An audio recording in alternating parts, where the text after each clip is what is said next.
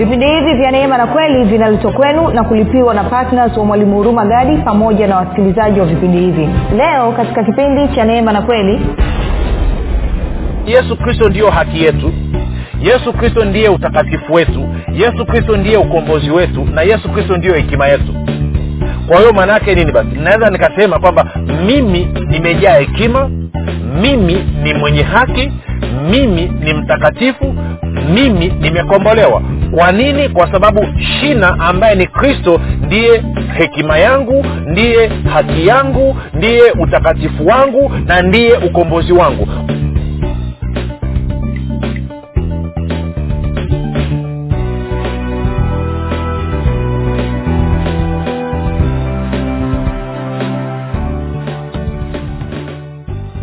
popote pale ulipo rafiki ninakukaribisha katika mafundisho ya kristo kupitia vipindi vya neema na kweli. Jina langu naitwa huruma gadi.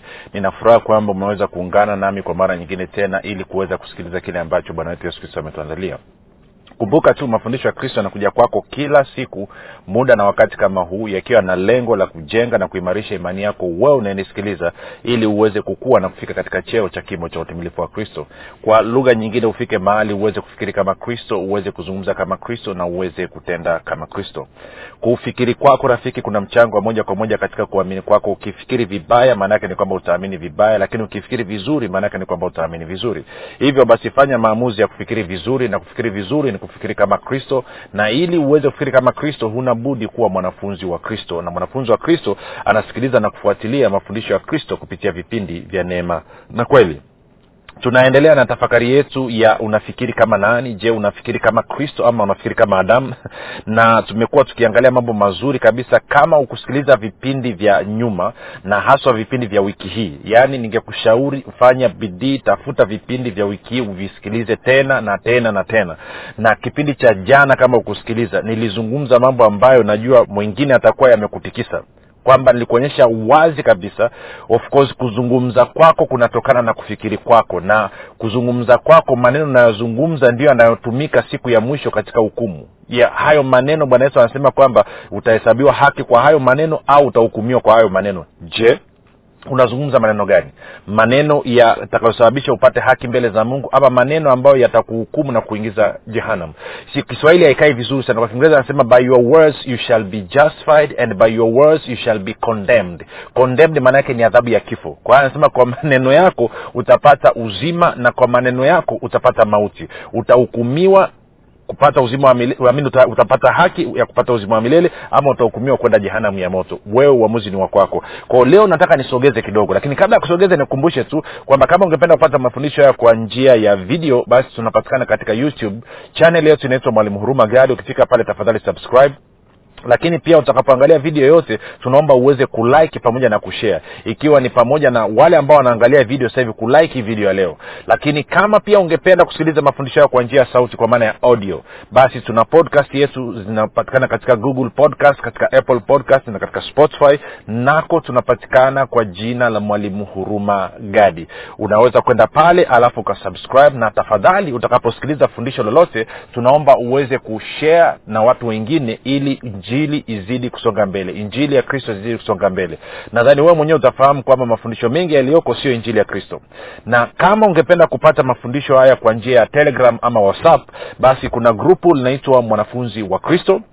Unaweza ukatuma ujumbe mfupi tu ukasema niunge katika namba 7895242 7895242 nawe utaunganishwa nitoe shukurani za dhati kwako wewe ambao umekuwa ukisikiliza na kufuatilia mafundisho ya kristo kila siku eh, na kuhamasisha wengine waweze kusikiliza na kufuatilia. Nasema asante sana kwa uaminifu wako asante sana kwa upendo wako asante sana kwa utii wako kwa kristo lakini pia nitoe shukurani kwako wewe ambao umekuwa ukifanya maombi kwa ajili ya wasikilizaji wa vipindi vya neema na kweli kwa ajili ya kwangu mimi pamoja na timu yangu. Nasema asante sana kwa maombi yako. Maombi yako yanaleta tofauti kubwa sana. Maisha ya watu yanaguswa maisha ya watu yanabadilika.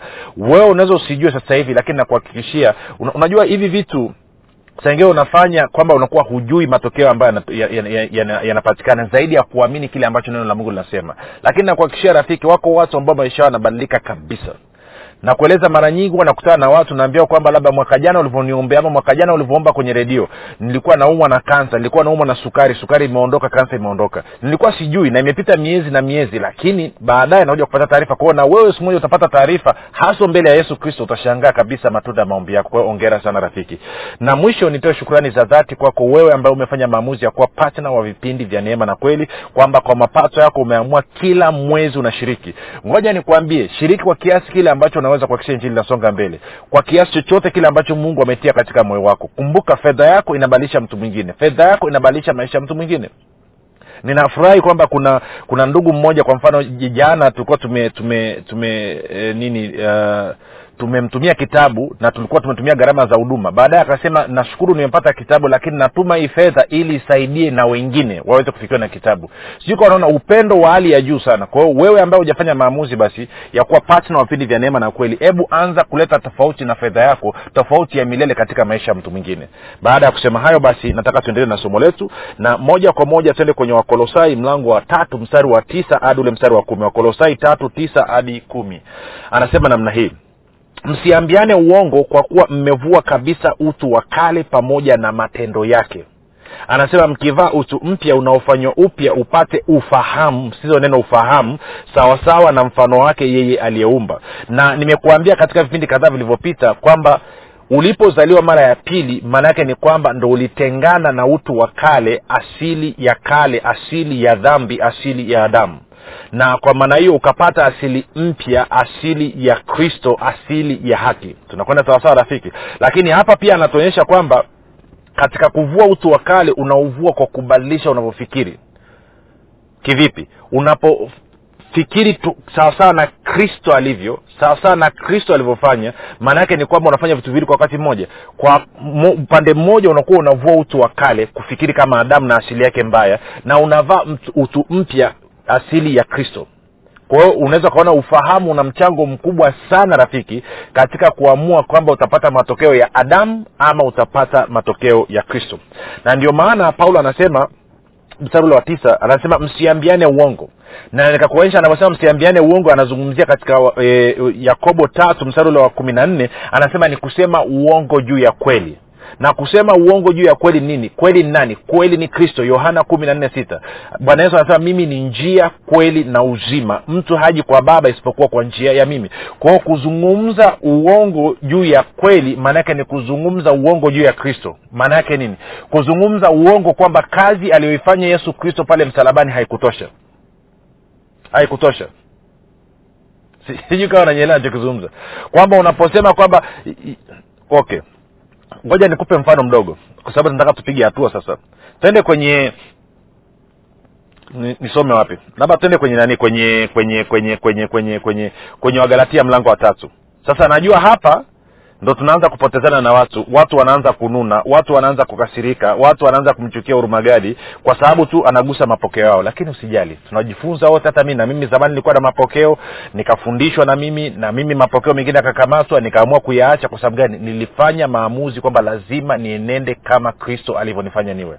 Nasikia wagalatia tatu kumi na tatu hadi kumi na nne. Nikupe mfano mdogo tu kuhusu kusema uongo juu ya kweli anasema kristo alitukomboa kutoka katika laana ya torati.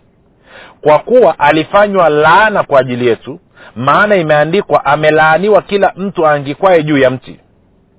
Ili kwamba baraka ya abrahamu iwafikilie mataifa katika yesu kristo tupate kupokea ahadi ya roho kwa njia ya imani. Sasa sikiliza kitu hichi. Anasema kristo alitukomboa kutoka katika laana ya torati maana yake nini rafiki? Maana yake ni hii. Torati au sheria amri kumi ilipotolewa kwa taifa la israel maana yake ni kwamba mungu alikuwa anasema automatically kwamba hatambui mataifa mengine yote. Tunaelewana rafiki? Kwamba hatambui mataifa mengine yote na kwa maana hiyo automatikali watu wengine wote ambao walikuwa sio waisraeli wakaingia kwenye laana. Ndo anasema kristo alitukomboa kutoka katika laana ya torati. Hajasema laana za torati. Kwao hazungumzii zile laana zilizotajwa katika kumbukumbu la torati ishiri na nane kuanzia mstari wa kumi na tano mpaka wa sitini na kitu. Anazungumza torati nzima ujio wa torati nzima ulisababisha mimi na wewe ambao tulikuwa sio waisraeli kwa jinsi ya mwilini kuingia katika laana. Na kwa maana hiyo unapompokea yesu kristo unapata uthibitisho kwamba kweli umekombolewa kutoka katika laana na sasa unaishi katika baraka. Na ndio maana ukisoma waefeso mlango wa kwanza na mstari ule wa tatu anasema hivi atukuzwe mungu baba wa bwana wetu yesu kristo aliyetubariki kwa baraka zote. Kwa sababu hiyo kuzungumza na mtu aliyezaliwa mara ya pili mkristo aliyezaliwa mara ya pili kana kwamba bado ana laana maanaake ni kwamba unamwambia huyo mtu unayezungumza naye kwamba kristo hakumkomboa kat, kutoka katika laana. Na kwa maana hiyo unasema uongo juu ya kweli unazungumza uongo juu ya kweli ambaye ni kristo. Kristo alimaliza kazi alafu huo unadanganya. Na ndio maana watu wanaofundisha namna hiyo ukiwabana wanasema ya ni sawasawa na lazaro ilivyokuwa. Isi yesu alienda kaburini alafu akamfufua lazaro akamwita lazaro lazaro akafufuka lakini akawaambia watu wengine waende wakamtoe matambara. Hiyo ni ngonjera rafiki. Bibilia yangu inasema pale msalabani yesu alisema imekwisha. Imekwisha nini? Kazi zote mbovu kazi zote mbaya za adamu pamoja na rafiki yake ibilisi zilikwisha ziliharibiwa pale msalabani watu wakawekwa huru. Na yeyote atakayeamini na kukubaliana na ukweli huo ataanza kuishi kwenye uhalisia wa kitu hicho. Sasa ili wewe uweze kutembea katika baraka ambayo umeipata baada ya kukombolewa kutoka katika laana lazima ufanywe upya katika kufikiri kwako. Na njia nyepesi ya kujua namna ya kufikiri sawasawa ni kumwangalia kristo kama ambavyo tuliona. Na tukaona katika matayo saba alikuwa anasema kwamba e, na manabii wa uongo. Sasa kabla ya kwenda pale tuende kwenye yohana kumi na tano. Halafu mambo atakaa vizuri. Yohana kumi na tano kwa ajili ya kuokoa muda okay tuanze mstari wa kwanza mpaka watano tena rakaraka alafu tutapiga hatua. Bwana yesu anasema hivi mimi ndimi mzabibu wa kweli na baba yangu ndiye mkulima. Kila tawi ndani yangu lisilozaa huliondoa na kila tawi lilizaalo ulisafisha ili lizidi kuzaa. Ninyi mmekwisha kuwa safi kwa sababu ya lile neno nililowaambia. Kaeni ndani yangu nami ndani yenu kama vile tawi lisivyoweza kuzaa peke yake lisipokaa ndani ya mzabibu kadhalika nanyi msipokaa ndani yangu. Tano mimi ni mzabibu ninyi ni matawi akaaye ndani yangu nami ndani yake huyo huzaa sana.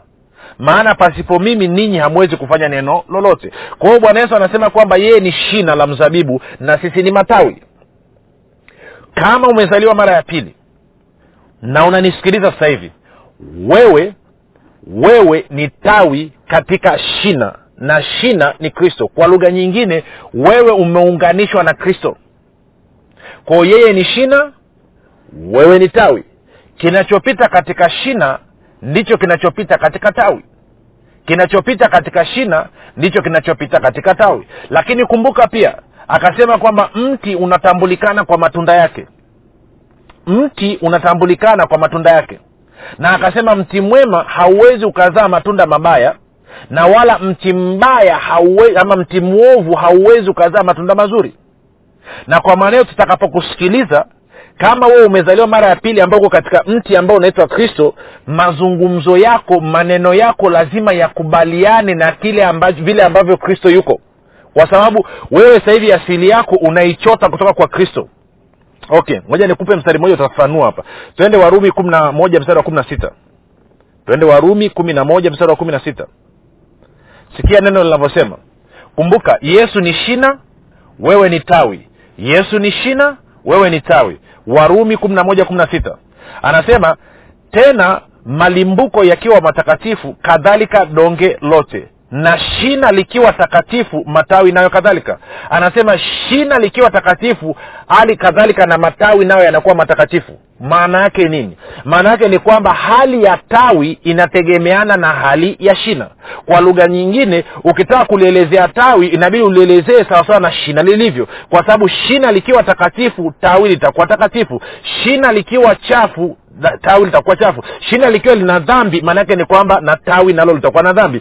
Shina likiwa takatifu tawi takatifu. Shina likiwa ni lenye haki theni tawi nalo ni lenye haki. Shina likiwa limejaa furaha na kadhalika na kadhalika na kadhalika. Sasa nisikilize pointi hii rafiki na hii pointi ni ya muhimu sana. Kwa unapofungua mdomo na kuzungumza inaanza kutujulisha kwamba wewe, wewe, wewe, wewe ni mti wa namna gani. Kwa sababu anasema mti unatambulikana kwa matunda kwa nikifungua mdomo wangu nikaanza kusema sawasawa na mungu alivyosema. Kwa mfano ukisoma kwenye warumi nane ishiri na tisa mpaka thelathini inasema mimi ni mwenye haki tena nimetukuzwa. Wewe ni mwenye haki tena umetukuzwa. Ukisoma wakolosai moja kumi na nani sorry, wakolosai moja ishiri na mbili inasema kwamba wewe wewe ni mtakatifu hauna hatia wala mawaa na ukisoma katika katika waefeso wa, wa, wa mlango wa kwanza mstari wa tatu naye anazungumza kitu hicho hicho. Kwa hiyo nini? Tungeweza kusema kwamba wewe baada ya kuzaliwa mara ya pili wewe ni mwenye haki wewe ni mtakatifu hauna hatia wala mawaa. Na umekuwa hivyo kwa sababu ya shina ambaye ni kristo. Okay. Taeni kakuonyesha kitu kimoja cha mwisho alafu tutaweka kapointi hapa. Wakorinto wa kwanza mlango wa kwanza na mstari ule wa thelathini. No mstari wa thelathini na moja. No, no mstari wa thelathini sorry. Wakorinto wa kwanza mlango wa mstari wa thelathini anasema hivi. Bali kwa yeye yeye nani? Kristo. Ninyi mmepata kuwa katika kristo yesu aliyefanywa kwetu hekima itokayo kwa mungu na haki na utakatifu na ukombozi. Kwa anasema yesu kristo ndiyo haki yetu yesu kristo ndiye utakatifu wetu yesu kristo ndiye ukombozi wetu na yesu kristo ndiyo hekima yetu. Kwa hiyo maana yake nini basi? Naweza nikasema kwamba mimi nimejaa hekima mimi ni mwenye haki mimi ni mtakatifu mimi nimekombolewa. Kwa nini? Kwa sababu shina ambaye ni kristo ndiye hekima yangu ndiye haki yangu ndiye utakatifu wangu na ndiye ukombozi wangu. Kwa hiyo kwa lugha nyingine kufikiri kwangu na kuzungumza kwangu nitafikiri na kuzungumza nikiangalia shina lilivyo. Sijiangalii mimi tawi kwa sababu mimi tawi sio mimi ninayebeba shida. Shina ndio linalonibeba mimi. Tunakwenda sawa rafiki? Na kwa sababu hiyo sasa wewe unazungumzaje? Je unazungumza kama mtu aliye mwenye haki? Mtu aliye mtakatifu mtu ambaye hana hatia hana mawaa wala lawama ama unazungumza kama mtu ambaye ni mwenye dhambi ni mchafu ambaye hafai mbele za mungu ambaye ana kasoro ambaye ana mapungufu. Unazungumzaje? Kumbuka yesu ni shina wewe ni tawi. Yesu ni shina wewe ni tawi. Wewe unazungumzaje rafiki? Na kumbuka amekwambia mti mwema hauwezi ukazaa matunda mabaya na mti mwovu hauwezi ukazaa matunda mazuri mti mwema hauwezi ukazaa matunda mabaya na mti mwovu hauwezi ukazaa matunda mazuri. Kwa hiyo wewe ambaye umeunganishwa katika mti wa haki ambaye ni kristo haiwezekani ukafungua mdomo ukaanza kusema mimi ni mwenye dhambi mimi ni mchafu mimi sistahili maanake ukisema hivyo unasema kwamba wewe umeunganishwa na adamu. Na ukweli ni kwamba wewe haujaunganishwa na adamu wewe umeunganishwa na kristo. Na ndio maana bwana yesu akasema nilikusomea tena tukasome tena matayo kumi na mbili matayo kumi na mbili mstari ule wa thelathini na sita hadi thelathini saba. Matayo kumi na mbili thelathini sita hadi thelathini saba. Angalia anavyosema. Anasema anasema basi nawaambia kila neno lisilo maana watakalolinena wanadamu watatoa hesabu ya neno hilo siku ya hukumu kwa kuwa kwa maneno yako utahesabiwa haki na kwa maneno yako utahukumiwa. Kwa lugha nyingine anasema siku ile utakapokwenda mbele ya kiti cha enzi cha hukumu utakapofika pale maana yake ni kwamba hukumu itatoka sawasawa na maneno yako. Kama ulizungumza maneno yenye maana kwa maana kwa kukubaliana na asili yako mpya ya kristo pamoja na kwamba mwenendo wako wa nje wa kila siku unakuwa tofauti kabisa na vile ambavyo nani neno linasema usijali kuhusu hilo. Kumbuka kwa moyo mtu huamini hata kupata haki na kwa kinywa ukiri hata kupata wokovu. Kwa hiyo inawezekana tabia yako na mwenendo wako sasa hivi ukawa uko tofauti na vile ambavyo neno la mungu linasema. Usijali kuhusu hilo. Wewe kubaliana na vile ambavyo neno la mungu linasema. Anza kusema sawasawa na lile neno la mungu linavyosema. Kwao kama mungu anasema kwamba wewe ni mwenye haki wewe ni mtakatifu hauna hatia mawaa wala lawama anza kusema kwamba mimi ni mwenye haki mimi ni mtakatifu sina hatia mawaa wala lawama. Ukifanya hivyo rafiki unapofanya namna hiyo rafiki maanaake nini? Maanaake ni kwamba unasababisha uhalisia wa hicho ambacho neno la mungu limesema kiuanze kudhihirika katika maisha yako. Tabia mbaya zitaanza kuondoka mambo usiyoyataka ataanza kuondoka maisha yako na mazingira yako ataanza kubadilika. Kwa hiyo unavyozungumza hivyo unazungumza kwa sababu gani? Unajua kwamba mimi nimezaliwa mara ya pili na nazungumza nikiangalia hali ya shina ambayo ni kristo. Sasa nikizungumza nikiangalia nikafikiri kama adamu na kuzungumza kama adamu maanaake nasema uongo. Nazungumza uongo juu ya kazi kamilifu ya yesu kristo kwa lugha nyingine nageuka nakuwa ni mpinga kristo.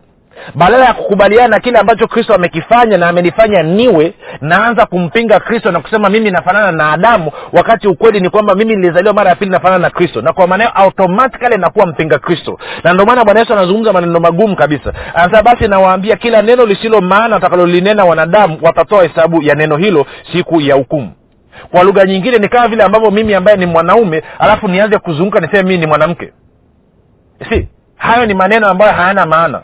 Ni kama vile ambavyo kuna jua linawaka nje alafu niseme mvua inanyesha. Hayo ni maneno ambayo hayana maana. Sasa nataka kuuliza kitu hichi rafiki. Wewe unavyozungumza kila siku unazungumza nini? Unazungumza kwa kukubaliana na kile ambacho mungu amesema ama unazungumza tofauti? Anasema kila neno lisilo maana. Sasa watu wengi hawajui. Wanasema ndo tumefundishwa hivyo. Na kuhakikishia utakaposimama kwenye kiti cha enzi hutaulizwa ulifundishwa kusema hivi na nani kwa sababu bibilia yangu inasema kwamba mungu amekupa roho mtakatifu kusoma waraka wa kwanza wa yohana mbili ishirini na mbili ishiri na saba. Anasema mafuta yale mliopewa yanawafundisha na ni hayo mafuta ndio yamekusababisha wewe uweze kumsikiliza urumagadi akuletee kweli na kukuambia kwamba anza kuzungumza sawasawa na asili yako mpya. Anza kuzungumza sawasawa na vile ambavyo kristo amekufanya uwe. Kristo amekufanya wewe kuwa mwenye haki wewe kuwa mtakatifu hauna hatia mawa wala lawama. Anza kuzungumza namna hiyo utakapozungumza kinyume na hapo wewe ulizaliwa mara ya pili. Maana yake ni kwamba hayo ni maneno yasiyokuwa na maana na bwana yesu anasema kwamba hayo maneno utayatolea hesabu siku ya hukumu na anasema sawasawa na ulivyosema utapatiwa haki na sawasawa ulivyosema utahukumiwa. Sasa nikuulize maneno unayozungumza ni yepi kati ya kusema kwamba mimi ni mwenye haki mimi ni mtakatifu sina mawaa sina hatia mbele za mungu na kusema mimi ni mwenye dhambi eh, na masikini na mchafu na sistahili maneno yepi yamekuwa mengi badilisha leo hii rafiki. Unasema mwalimu sana nabadilishaje? Nimefundishwa vibaya muda mrefu. Ndio maana nikakuandikia kitabu kinaitwa nguvu ya ukiri rafiki. Yote ni kukusaidia. Ndio watu nasema nguvu ya ukiri eh, anasema badilisha maisha yako milele. Itakufundisha namna ya kutawala ulimi wako namna ya kutawala fikra zako namna ya kuzungumza kwa kukubaliana na kile ambacho mungu amekifanya. Kwao kama hujapata hichi kitabu cha nguvu ya ukiri nitakwambia kwa nini unatakiwa ukinunue sababu mbili kubwa. Sababu ya kwanza unapopata kitabu hiki itakusaidia kubadilisha namna unavyofikiri itakusaidia kuvua utu wa kale asili ya adamu na kuvaa utu mpya asili ya kristo na kwa maana hiyo kufikiri kwako kutabadilika kuzungumza kwako kutabadilika na kutenda kwako kutabadilika. Na kwa maana hiyo itakuwa imeathiri moja kwa moja hatima yako ya milele. Si wengine hawajui tu maneno yako yatakuathiri milele yote kwa hiyo wewe unazungumza nini leo hii? Na jambo la pili utakaponunua kitabu hiki fedha zinazopatikana hapa zinaenda kupeleka injili. Zinatusaidia tuweze kupeleka injili katika mikoa mingine. Kama wewe hutaki kusoma basi mnunulie ndugu yako. Na hata kama umeamua kununua kitabu kimoja usiishie kwenye kitabu kimoja nunua vitabu viwili vitatu vinne vitano ili na wengine nao wafikishiwe nani wafikiwe na kweli hii. Fikiria wazazi wangapi mmeharibu maisha ya watoto wenu leo hii kwa sababu ya maneno yenu watoto wameharibika kwa sababu ya vile ambavyo mmekuwa mkizungumza vibaya. Na ndio maana katika kitabu hiki sio tu kwamba ninakufundisha kina sehemu mbili. Sehemu ya kwanza nafundisha sehemu ya pili nimekuwekea sample nimekuwekea ukiri mbalimbali ili ziweze kusaidia. Katika kitabu hichi kuna ukiri wa haki kuna ukiri wa baraka kuna ukiri wa uzima kuna ukiri wa ulinzi kuna ukiri wa uponyaji na afya e, afya ulinzi na mafanikio ya watoto katika masomo kitabu na kina, kina, kina kibali cha upendeleo. Pia kuna ukiri wa kulipa kufuta na kuondoa madeni e, kuna ukiri wa kulipwa na kukusanya fedha na vitu unavyodai e, kuna ukiri unaohusu ulipaji wa bili za kila mwezi kwa wakati. Kuna watu wengine kulipa bili za kila mwezi kwa wakati ni shida. Kulipa ada za watoto ni, ka, ni shida. Hapo unafundishwa kuna sampo ya ukiri ukitumia mambo yanaweza kubadilika. Kuna mafanikio na ustawi katika ndoa. E, kama ndoa yako inakusumbua ni kizungumkuti njoo uombe sawasawa. Sio unaomba kumlaani mwenzio. Ndio maana abadilike anazidi kuwa mkorofi jifunze kuzungumza kwa kukubaliana na neno la mungu. Hiyo utaipata utapata ndani ya kitabu hichi cha nguvu ya ukiri.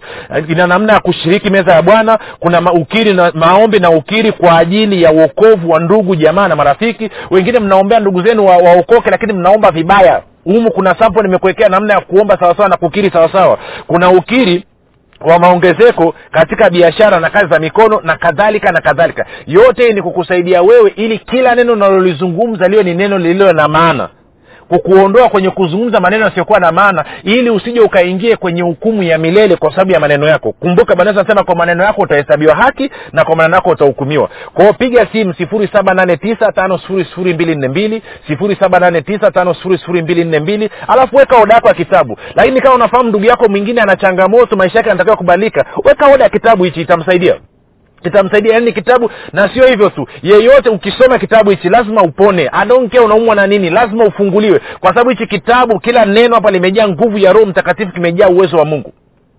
Sasa kama unanisikiliza na hujatoa maisha kwa yesu kristo hiyo ni hatua ya kwanza. Vingineo kitabu hakitakusaidia chochote. Fanya maombi yafuatayo. Sema bwana yesu nakukaribisha katika maisha yangu leo hii. Uwe bwana na mwokozi wa maisha yangu asante kwa maana mimi sasa ni mwana wa mungu. Rafiki nakupa ongera kwa hao maombi mafupi nakukaribisha katika familia ya mungu nakabidhi mikononi mwa roho mtakatifu ambako ni salama.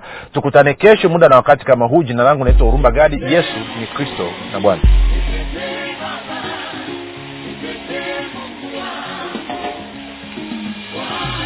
Hii ni habari njema kwa wakazi wa arusha kilimanjaro na manyara. Sasa mwalimu huruma gadi ambaye amekuwa akikuletea mafundisho ya kristo kupitia vipindi vya neema na kweli kwa njia ya redio youtube google podcast apple podcast spotify telegram pamoja na whatsapp. Anapenda kukujulisha kuwa sasa unaweza kushiriki ibada iliyojaa nguvu ya roho mtakatifu na kweli ya kristo. Ibada hizi zitafanyika katika ukumbi wa baoba uzima house uliopo chama tengeru jijini arusha. Kumbuka ibada hizi zitafanyika siku ya jumapili kuanzia saa tatu kamili za asubuhi hadi saa saba kamili za mchana ambapo utafunuliwa kweli ya kristo katika nguvu za roho mtakatifu. Wagonjwa watahudumiwa na kupokea uponyaji. Wenye vifungo watafunguliwa na kuwekwa huru. Na kwa siku za jumatano ni ibada ya ushirika mtakatifu pamoja na maombezi. Itakayoanza saa kumi na dakika thelathini za jioni hadi saa kumi na mbili na dakika thelathini za jioni. Ili kushiriki ibada hizi fika katika ukumbi wa baoba uzima hausi uliopo tengeru. Au kwa mawasiliano zaidi piga simu nambari sifuri saba sitini na nne mia tano mia mbili arobaini na mbili au sifuri saba nane tisa mia tano mia mbili arobaini na mbili au sifuri sita saba tatu mia tano mia mbili arobaini na mbili.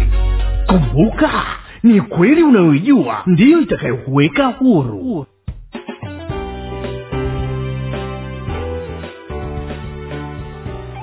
umekuwa ukisikiliza kipindi cha neema na kweli kutoka kwa mwalimu huruma gadi kwa mafundisho zaidi kwa njia ya video usiache kusubscribe katika youtube channel ya mwalimu huruma gadi na pia kumfuatilia katika apple podcast pamoja na google podcast.